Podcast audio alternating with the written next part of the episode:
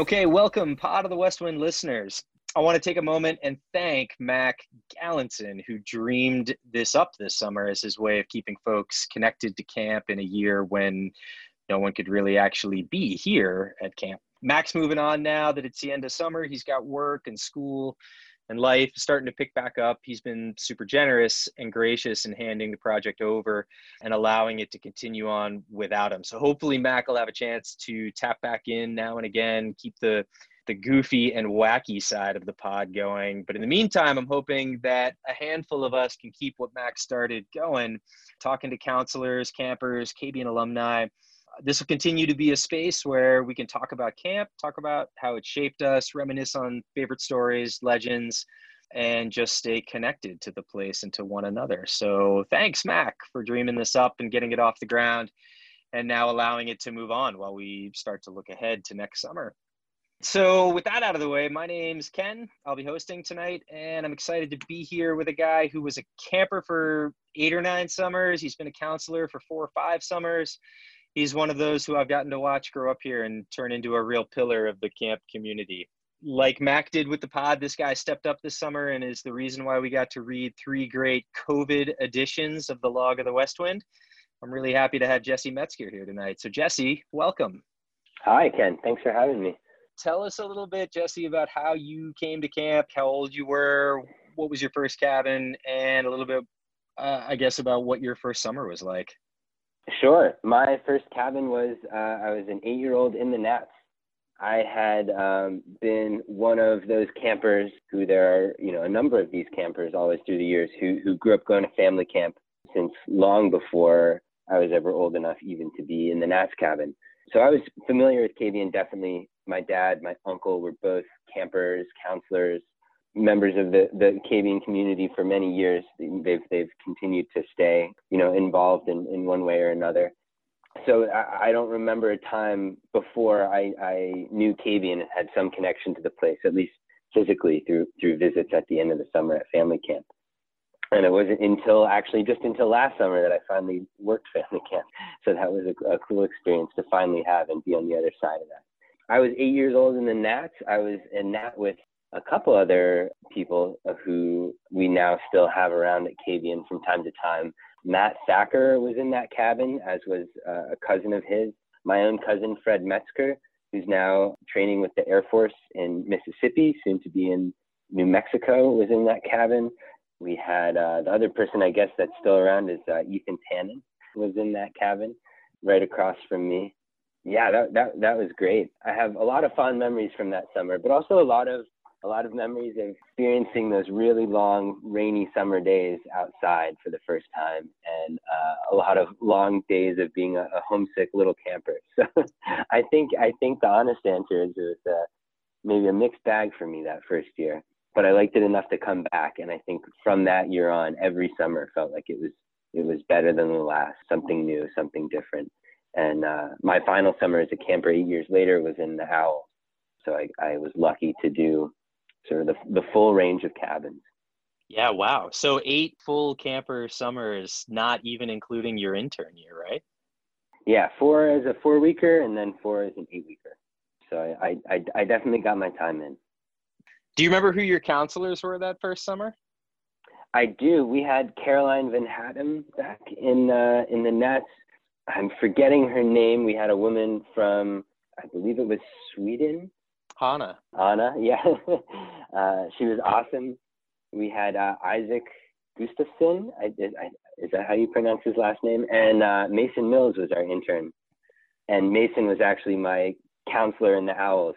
So another way in which that went full circle. There's there's a million of those of those little things like that.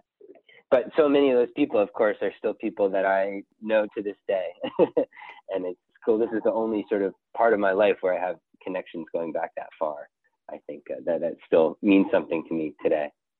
I have said the same thing that of the people that are uh, the people from when I was that age, nine, 10, or middle school or high school, that I'm still really tightly connected to still. There aren't that many, but those that there are are all camp people.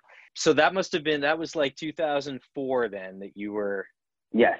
You were a nat. 2004 do you remember like as a camper and i know you know eight years that's a long time and so i'm sure your interests evolved over time from a gnat to an owl but do you remember some of the favorite activities you had some of the things that you did the most i didn't really find anything that i sort of globbed onto and did all the time in those first couple years as a camper, which I think is fine. I actually think that is definitely the, the better way to do it. I think as an older camper, I eventually sort of found my interest. Even by the time I was sort of middle uh, middle camp age, I was going out. I, I'd sort of found some strong interest in trips, and particularly in hiking at that point. Eventually kayaking, but as in that, I think I sort of really dabbled and, and did a little bit of everything. I'm impressed with myself looking back because I certainly, uh, you know, struggled in other ways back then, uh, you know, being away from home for the first time as an eight year old, nine, 10 year old. But I think I, I tried every different type of trip my first year. As a gnat? I think so. I, I, I went out on some trips where perhaps I, I shouldn't have even been out. uh, you know, if not as a gnat, then definitely as uh, a lower camper otherwise. My yeah. first year, actually, I had one of the craziest trips experience I've, I've ever had still to this day, uh, which was going on uh, a 24 hour experience with Mike Bell at age eight. And this was before the trip was run to Mount Paugus. I've since led that trip out at Paugus with Mike, which has been yet another one of those uh, really cool sort of full circle things or led it with with Bob Linscott actually as well. And uh, but we went out to the graveyard. That that's probably got to be one of my strongest memories from my own personal early Kabeyun history is being out there sleeping right next to the graveyard, uh, not completely alone, but pretty alone in the dark. and that was wild. Yeah. Nowadays, I don't think I don't think anyone goes out on the 24 until they're uh, an upper camper. Although nowadays it's a different trip too. Yeah, I think of that as a as an upper camp trip, which is unusual mm-hmm. in Kabeyun. You know, typically things are sort of not age oriented, but more just interest and ability and experience oriented. Mm-hmm. But I think that that's the one that it's no, it's a nice. It's been a nice capstone experience, especially well, I, and even not not just for trips guys, but for but for really anyone. So that's really wild that you were out there that young. Do you remember what else you did on that trip? Well, for years, I, I didn't actually return to that spot again. I think it was years mm-hmm. later that I actually went back there with uh with Bill French on a Kabeyun history walk or something like that.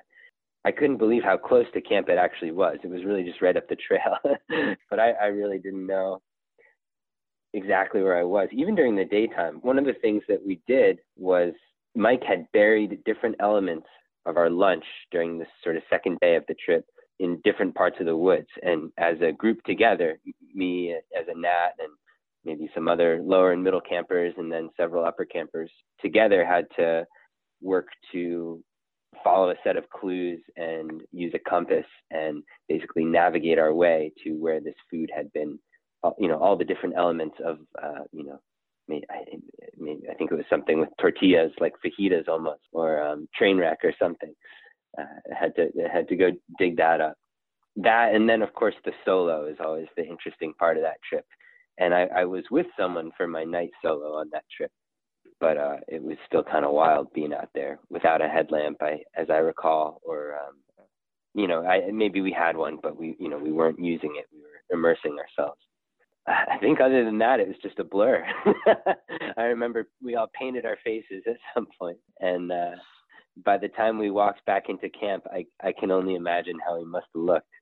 I give a lot of credit to Mike for coming up with all that, and and I love the direction that the that you know trip has gone, and I've I've really enjoyed being a part of that as it's evolved and turned towards Mount Paugus and become something for uh, older Kabeyun guys, especially guys who who aren't necessarily hikers, uh, so to speak, or, or, or trip skids or things like that. I love that. Uh, but it's still fun always to compare that with, with those memories from the first time around. That's a special trip. We'll have to ask Mike if we can get Mike on here one of these nights to explain the genesis of the 24 because as far as Kabeyun's concerned, that was his. He he mm-hmm. created mm-hmm. that and brought it to Kabeyun, and and it's really become kind of a staple Um, although it's not offered every year any longer, it comes and goes. When it comes, it's a big, it's kind of a big deal. But I'd love to know where that came from.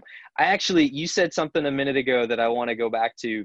Of all the mysteries around trips, this is one that I feel like you might be able to shed some light on. I've been around for 20 something years, on again, off again. So since 1985, we're talking 35 years. I have never known what train wreck is, what goes in it, uh, what's involved, how one makes it, uh, and if it's good. Though I've heard people talk about it very fondly. well, uh, rather than getting into any specific ingredients necessarily, I think the most important part of that that dish is just its essence as train wreck. So long as it is a collision of of many flavors, often with sort of a you know the American Mexican or or Tex-Mex kind of flavor profile. It's just kind of I, cream cheese is a is a, a staple of it. I think it's basically taking a sort of a Tex-Mex style dip and turning it into a main meal, which goes kind of the way it sounds like. It's very you take a bite and it kind of you you haven't ever really eaten something quite like it. So cream cheese is is one of the main ingredients. Avocado in some form. I think usually that was um, you know on KBN trips prepackaged guacamole. Beans usually make it in there. Salsa usually makes it in there. But yeah, served with tortilla and and I think um I think this could really be uh I think it could be a great meal with the right um sort of starches, the right the right type of bread. Uh, so long as you got a hearty tortilla to keep it together. But um, that's that's sort of the essential challenge of the meal is is wrapping up what really amounts to a big loose pile of liquid in a tortilla. That that's a pretty appetizing way to to describe it to you, isn't it? I'm not sure about appetizing, but I but it, it certainly paints a picture. I mean, is this one of those things that one can eat and be very happy eating out on the trail or you know out but you try and do it at home because you're like i always love this when i'm out hiking or or boating or whatever and you're like yeah no this doesn't work unless unless you're out. Yeah. Well i've seen some campers even out on the trail not like it and i i will never fault them for that. It is um, you know an, an acquired taste that's developed, of course, through through many years on the trail with KBN. but uh, but I, I think that I think basically the test is if you could see yourself eating like you know whatever seven layer dip really is, if you could see yourself like making an entire meal out of eating that with tortilla chips or or a tortilla, then I think you would enjoy uh, train wreck in any in in any setting, you know, in a box with a fox uh, on the trail with KBN or or uh, at home during the Corona summer.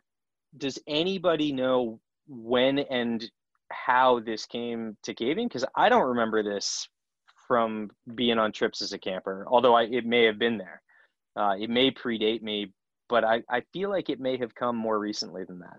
I really have no idea. I think some of my earliest memories with it were with some of those hiking staff from several from a good handful of years ago uh, when there were many from NC State uh, that Terry had connected with KBN.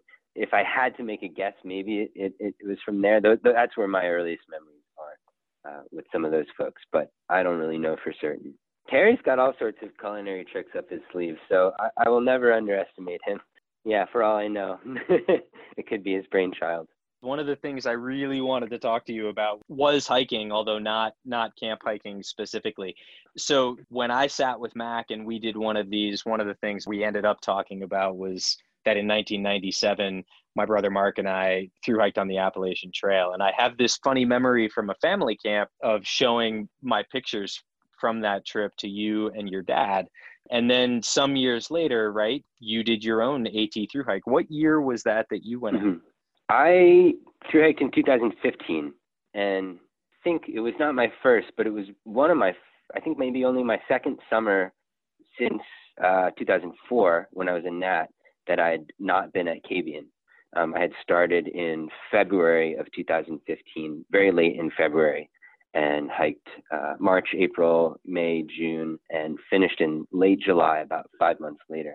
and uh, then after that went to college in, in mid-August.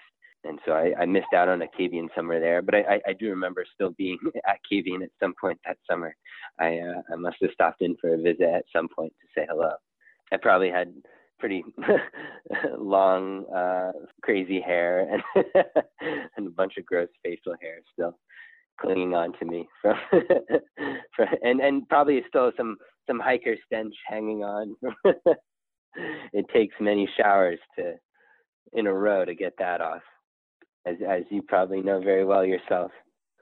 I, do remember. I don't remember that you uh, were carrying any hiker stench when you came to visit, but I do remember that you definitely looked like you had just gotten off the trail, mm-hmm. uh, for sure. So, so you did that in between high school and college, yeah?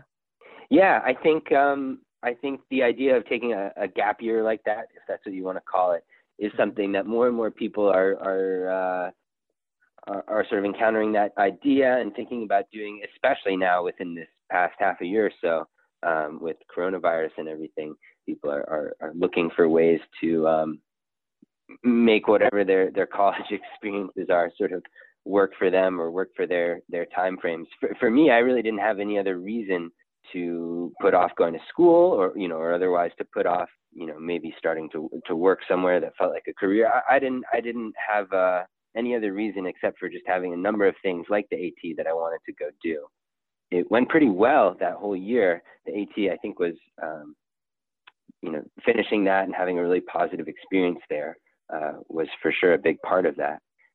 And um, that year, though, right after I graduated from high school, did include the previous summer at Kabeyun hiking with Kabeyun too, though, and and honestly had just as much fun doing that it's something that I think if, if you have a plan, if you have a vision for how you're going to spend some time where you are, um, you know, taking a break between things in your life like that, for me, it was really positive. So long as you have goals, so long as you have things ahead of time that you know you want to do, experiences that you'd like to have, I would certainly recommend that. Definitely, even if it's not going out and doing a through hike. Although, um, you know, I'd be interested to hear what you think. I think that idea of a through hike actually is something that a lot more people could do that. They if they really just went for it, then then you know maybe people think. I think it's actually something that uh, especially guys at Kabeyun who have had some experience hiking or being out in the woods elsewhere.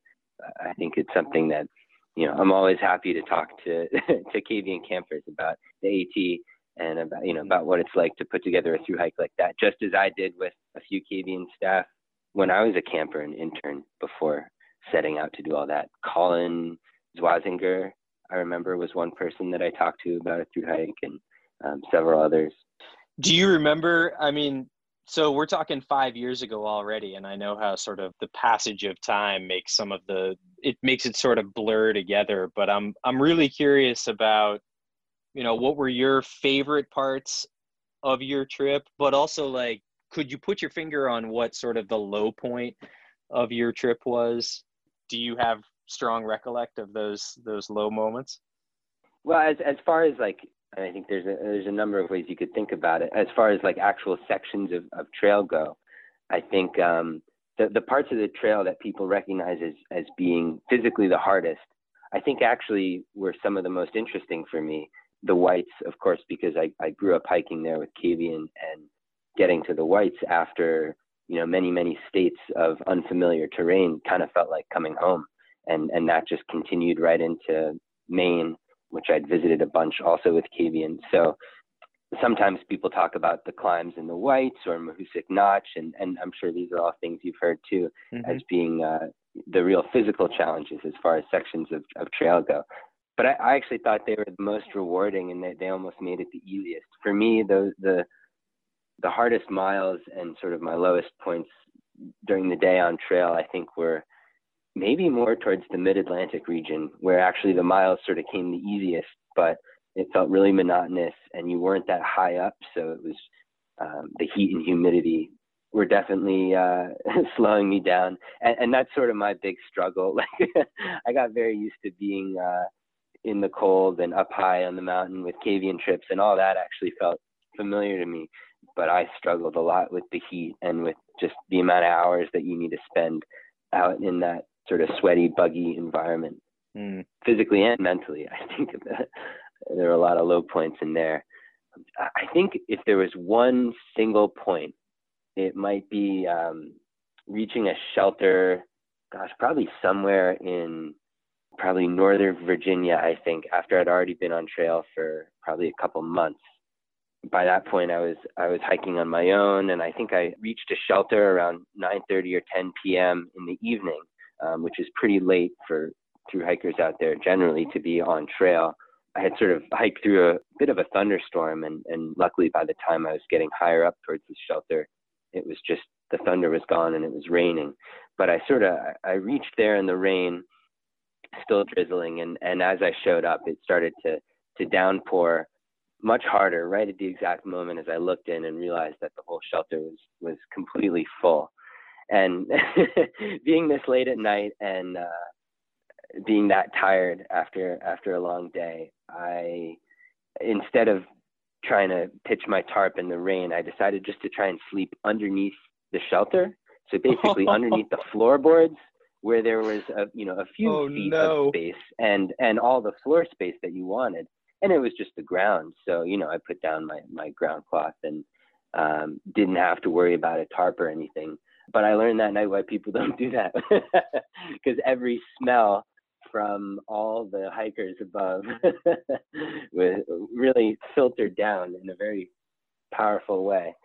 It was it was miserable even before the mice showed up, and that was the real kicker. Was literally being crawled over by by by the mice that I, I presume were leaving everybody else up on top of the floorboard to sleep, but all of a sudden they had this person sleeping right down in there underneath the shelter lair and uh, I could feel them crawling across the sleeping bag. Oh. So that was a long night. I never had to deal with that anywhere else, and I never and I never sort of made that type of decision again. oh man, that's awful.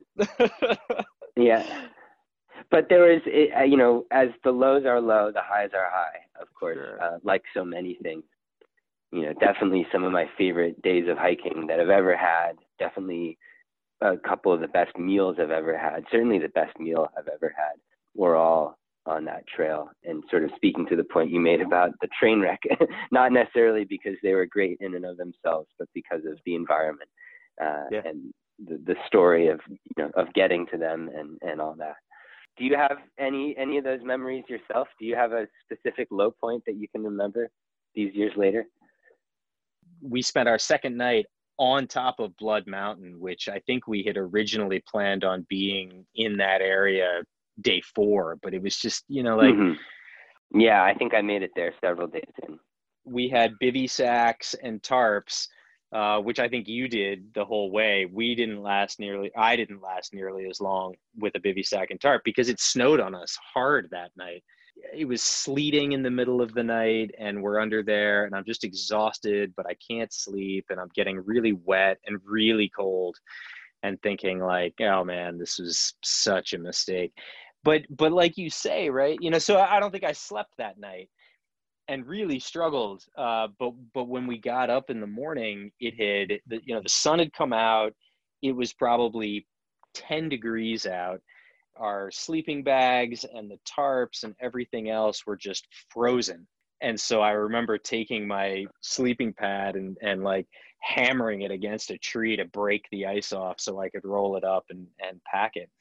And just being like, oh man, you know, this is beautiful and, and pretty, pretty wild, but I'm hurting, you know, we'd done some, some big days and then from Blood Mountain, you drop down to um, Neels Gap, which is sort of the 1st mm-hmm. point after Springer Mountain that you cross life. And, you know, we spent a couple hours there. We dried out, got some food. But the same thing, we were so dumb, you know, we were like, well, let's just, you know, it's only one in the afternoon. We're not going to sit here all day. So we got back on the trail and, and did like another eight miles, which like we were just bruising ourselves. But at the end of that day, we we rolled up on a campsite and there were some other people there and we met a couple of people that we ended up pretty much with for the entire rest of the trip, including one guy who, you know, I, I would count among my closest friends in the world at this point, even though we we only see each other probably once every few years. So the lowest of the lows are typically, I think, on the on the trail, followed by by real high points. Otherwise, you get you get off mm-hmm. home. I think you know if if they weren't. Yeah. So, all that being said, would you do it again, or if you had had the opportunity, would you do a different trail? What's the next adventure that you would have your eye on? I had at one point in time hoped to be doing the PCT, the Pacific Crest Trail, which goes through California, Oregon, and Washington, and is uh, a little bit longer than the AT, as, mm-hmm. as you may know, uh, mileage wise, but um, roughly the same length. I'd hope to be doing that this uh, spring and summer, but um, plans change, and, and certainly they have for a lot of people in this past half a year. So that's that's still on the back burner right now. We'll see. Mm-hmm interested in in getting out to do something like that in in whatever form though so so maybe for me if it's anytime soon it would be a, a paddling trip where i um you know put away the whitewater boat for a little while and do a bunch of flat water in a maybe in a canoe with a partner or in a kayak or something like that the, the parts about the at that i like the most even as someone who, really uh, came to love hiking at Kabeyun and for whom that was sort of one of my first uh, the first things that I recognized that I, I loved doing. I think um, with something like the AT, I'd be curious to hear your experience too. But for me, it was never actually the miles, or rarely the the actual, you know, moment to moment experiences on trail that made the experience what it was. It was just sort of the lifestyle of, of traveling that way, of being in a different place every night, of camping, of going by your own power, uh, if not necessarily on foot and of, getting to see all the, the sights and sounds along the way. I, I thought that the most interesting part for, for me of the, of the AT at least were going through towns, were sort of meeting people who were either other through hikers or just connected to the trail in some interesting way, you know, trail angels or hostel mm. owners or, or whatever.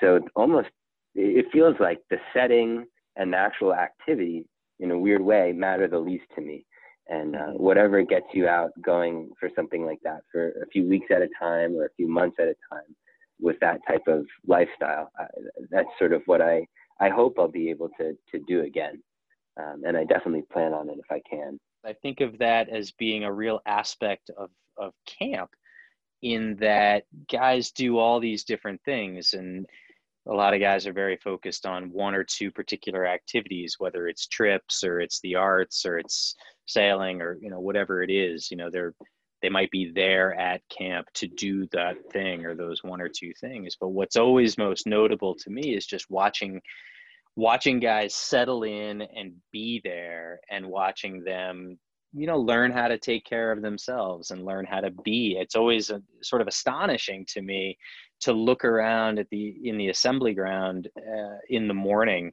and think like man like we've got eight and nine year olds who are waking up in the morning and like figuring out for themselves what to wear and getting themselves dressed and getting them out the door getting themselves out the door and and into their day. Like they you know they have help but but by and large and certainly by the end of the summer like they're doing that for themselves. They're just living very independently for someone that young and and I think it's just as notable for 14 and 15 year olds that they are managing themselves and managing their their daily everything. And so I I take what you mean like on the trail it's it's being out there, you know, 20 mile days, 30 mile days, up and over 4,000 footers in the whites or through the the green tunnel in Virginia like you know it's all awesome and and it's nice that you get to see all these different things but it is kind of just about being out there and the people that you're with mm-hmm. and the and and I do really I did really love the idea of, of a point A to point B significant trip. In fact, it was it was really years after finishing the AT that I could enjoy going out for a day hike or even a couple day hike mm-hmm. because it just felt like that's so funny that you say that. Yeah. that is a lead in to sort of my last question about the AT, though we could talk about it probably all night, you and, mm-hmm. you and me. yeah. I have to imagine that you felt changed for it for having done it. Felt like a different person once you were in Maine than you were when you started off in Georgia. I wonder if you can articulate that and and I wonder if it surprised you in any way sort of where you hmm. found yourself at the end of the trail. That's a great question. I, I don't think I was surprised by anything too much. Uh, if anything, I was actually a little surprised by how easy it felt getting back to the real world after being on trail, which is not something that's true for everybody. I had definitely heard about, you know, the difficulty with which some through hikers get off the trail, whether they've done a long section or the whole thing, and had to reintegrate themselves to mm. uh, their job, go back to the life they had before their trail. The advantage I had, and I think the advantage a lot of people would have if they're in a situation similar to mine at that time, where you're you're pretty young and you're moving into, onto new things in life anyway, you know, whether that's school or a job or, or, or elsewhere. I was going right to college after that. So I got to sort of decompress for a week or two and then start a whole new chapter of my life right. and focus elsewhere. But yeah, it's it's so it's so crazy for me to think how how different it would have been, you know, showing up to start that next sort of section of my life after after not having had that experience the previous five months, or really the the experience of the previous 12 months of not being a student, of um, you know at that point really having my first full time jobs, doing things outside of camp, um, oftentimes that were very much inspired by camp, with hiking and kayaking for me personally, um, but out of my own volition, uh, sort of for the first time. Um, things that I had sort of set up myself for myself. I think it gave me a lot of confidence to do that to you know pick out a job somewhere that I knew I could do and and get hired and and spend a season doing it and to pick out a challenge like the AT. And I think there there are ways that I've I've benefited from the experience that I I probably don't even realize that that I can't yeah. articulate at all.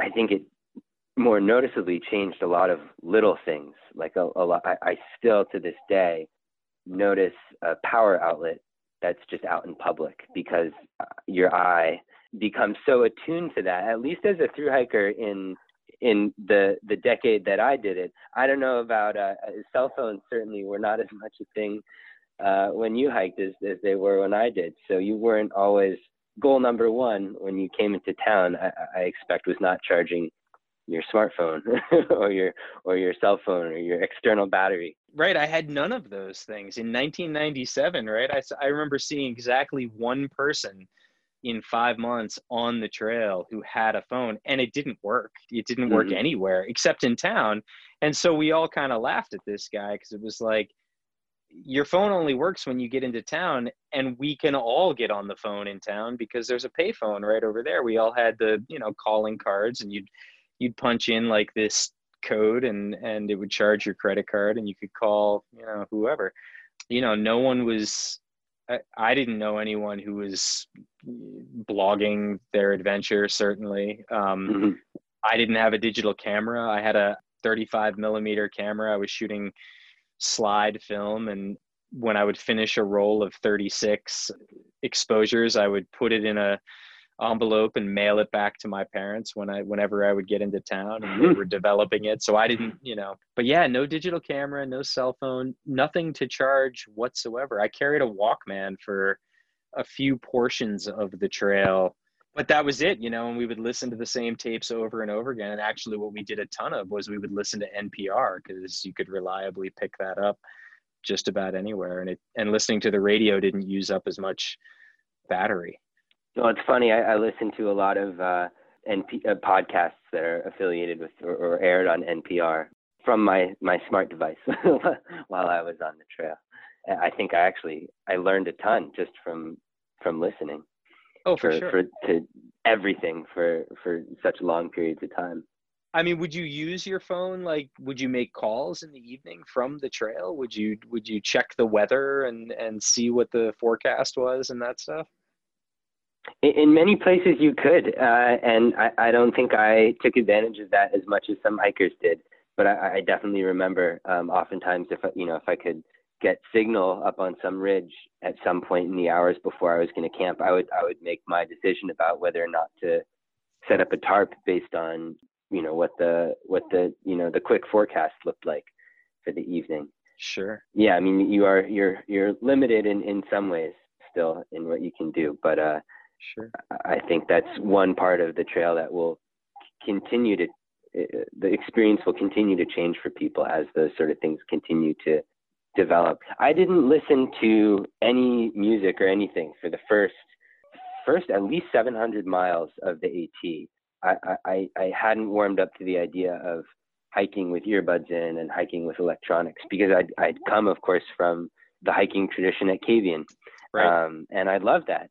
Uh, but as as I was starting to do a lot more hiking by myself, it was right around I think it was on the ascent towards McAfee's Knob, which for those listening uh, who aren't familiar with a, a, random waypoint in Virginia, is just kind of a, a scenic uh, overlook that is is sort of trail famous. It is the scenic overlook that isn't Katahdin or Springer, right? Exactly. Yeah. So I remember that point um, just for for sure. McAfee's Knob. But I think I started listening to podcasts then, and mm-hmm. um, and I never I never sort of looked back you know it's I, I think it's really interesting the the question of technology because right like we didn't have phones in 97 that you know we didn't really have phones but even if we had had phones they couldn't check the weather and and um, you know they certainly didn't have gps baked into them. But i think once those things exist it's kind of it's impossible and almost foolish not not to go out there with them. And you know there's an ethic i know and, and i know plenty of people who refuse to or would prefer to refuse to have those things with them but you know they're they're a part of hiking now they're a part of life now and i can think of numerous times on the trail where i'd have loved to have had some hint about what weather was coming and at least a few mm-hmm. occasions when i would have loved to have been able to fire up a a gps app and be like where am i I know that feeling. I've certainly gone in the wrong direction. Have you really? How many? how far in the wrong direction did you go? I feared that question was coming. I had a couple moments. Uh, one of them, I, I think I can blame on some confusing trail signs and some really confusing junctions, where it, you know it appears that white blaze is going in three different directions. But um, you know, but I, I don't know what it was. Sometimes I think I might have just been been wrapped up in my podcast. Uh, there was just w- one main point I remember two and a half miles after uh, you know the last time I looked at my guidebook, coming across a hiker who I knew had been south of me, behind me since I was heading north, but all of a sudden he was walking towards me from the north, going south, you know, as I thought. And uh, it didn't take very long of, of talking to him to realize that, uh, you know, he wasn't slack packing or anything. and I had seen him earlier that morning.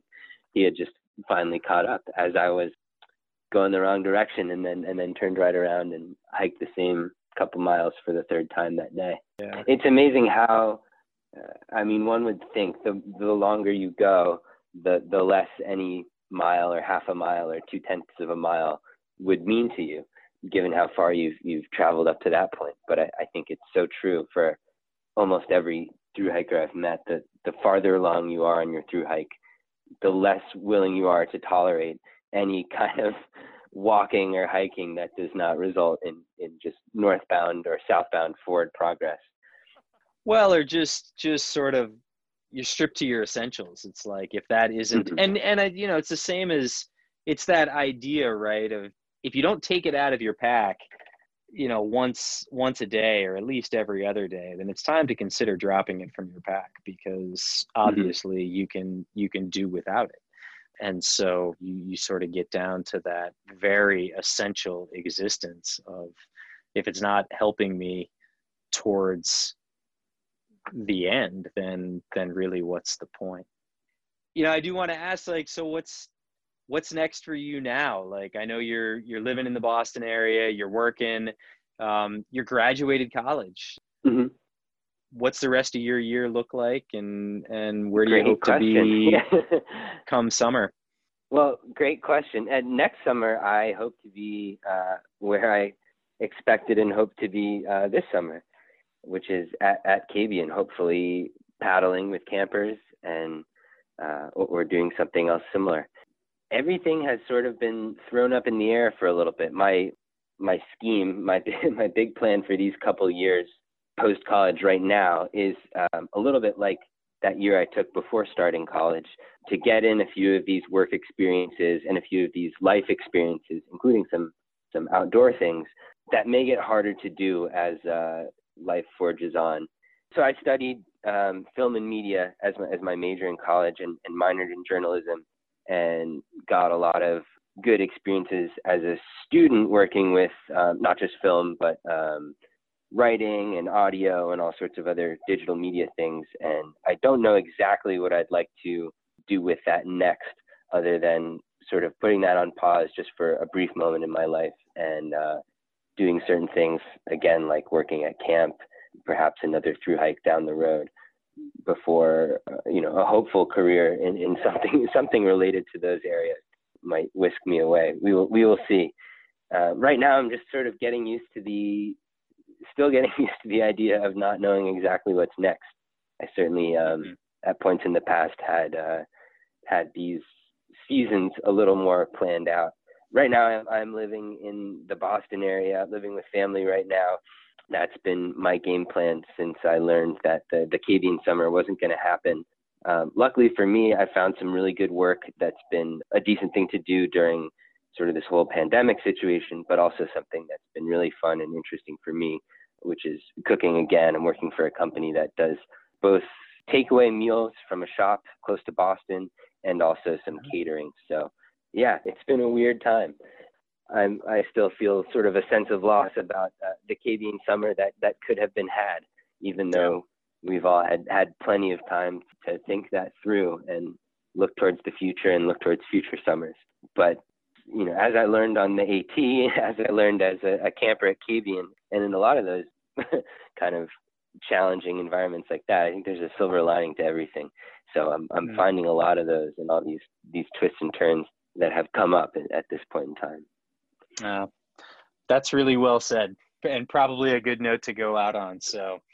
I love the idea that we'll get you back to camp next summer. I really look forward to that. And uh, oh yeah, you know what that does, uh, how good that makes us feel. So thank you. And, and I'm excited to get you guys back. I missed all of you this summer and we're, we're doing our best. We'll be back. Jesse, thank you so much. Thank you for all your work on the, on the log of the West Wind this summer. That was such a treat. I think I speak for a lot of folks in saying that that, that went a long way towards softening the blow and, and easing the mm. the loss this summer. So thanks for all your hard work. We'll be back at some point. I don't think we'll be putting these podcasts out necessarily every week, uh, like Mac had been doing. But as we find folks who are interested in coming on and talking with us, we will share those conversations with you. So, Jesse, have a great night. You all have a great night, and we'll be back soon.